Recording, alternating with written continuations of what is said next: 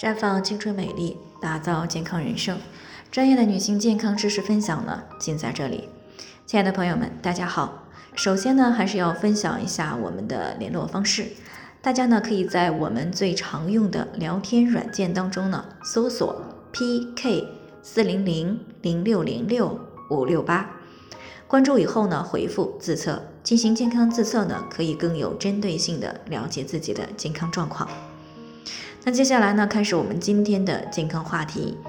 诱发乳腺增生、乳腺结节的生活饮食习惯，你占了几个？那听众呢，傅女士过来咨询呢，说自己最近体检发现了双侧的乳腺增生，右侧呢还有两个小的结节，可是自己呢明明也没有吃什么特别的东西，怎么就有了这些个问题呢？那相信生活当中有这样疑问的呢，不止她一个人。作为世界的第一大癌症，乳腺癌呢，已经成为了女性生命健康的最大威胁。而乳腺癌呢，大多是乳腺问题持续加重的结果。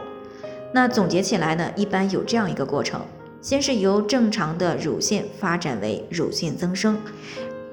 然后呢，再由乳腺增生逐渐的发展为乳腺结节或者是囊肿。持续下去呢，会由一级、二级结节发展成为三级、四级结节。那如果这个时候还不进行干预，再持续下去的话，那会大大的增加乳腺癌变的概率。所以呢，预防乳腺癌需要从预防乳腺增生、乳腺结节这些方面问题开始。那我们之前谈到过，很多的乳腺问题呢，都是长期的高雌激素作用的结果。所以呢，预防乳腺增生、乳腺结节，除了遗传因素以外，主要需要从生活、饮食、作息以及心理状态等方面做出调整，以避免呢雌激素偏高对于乳腺造成持续的刺激。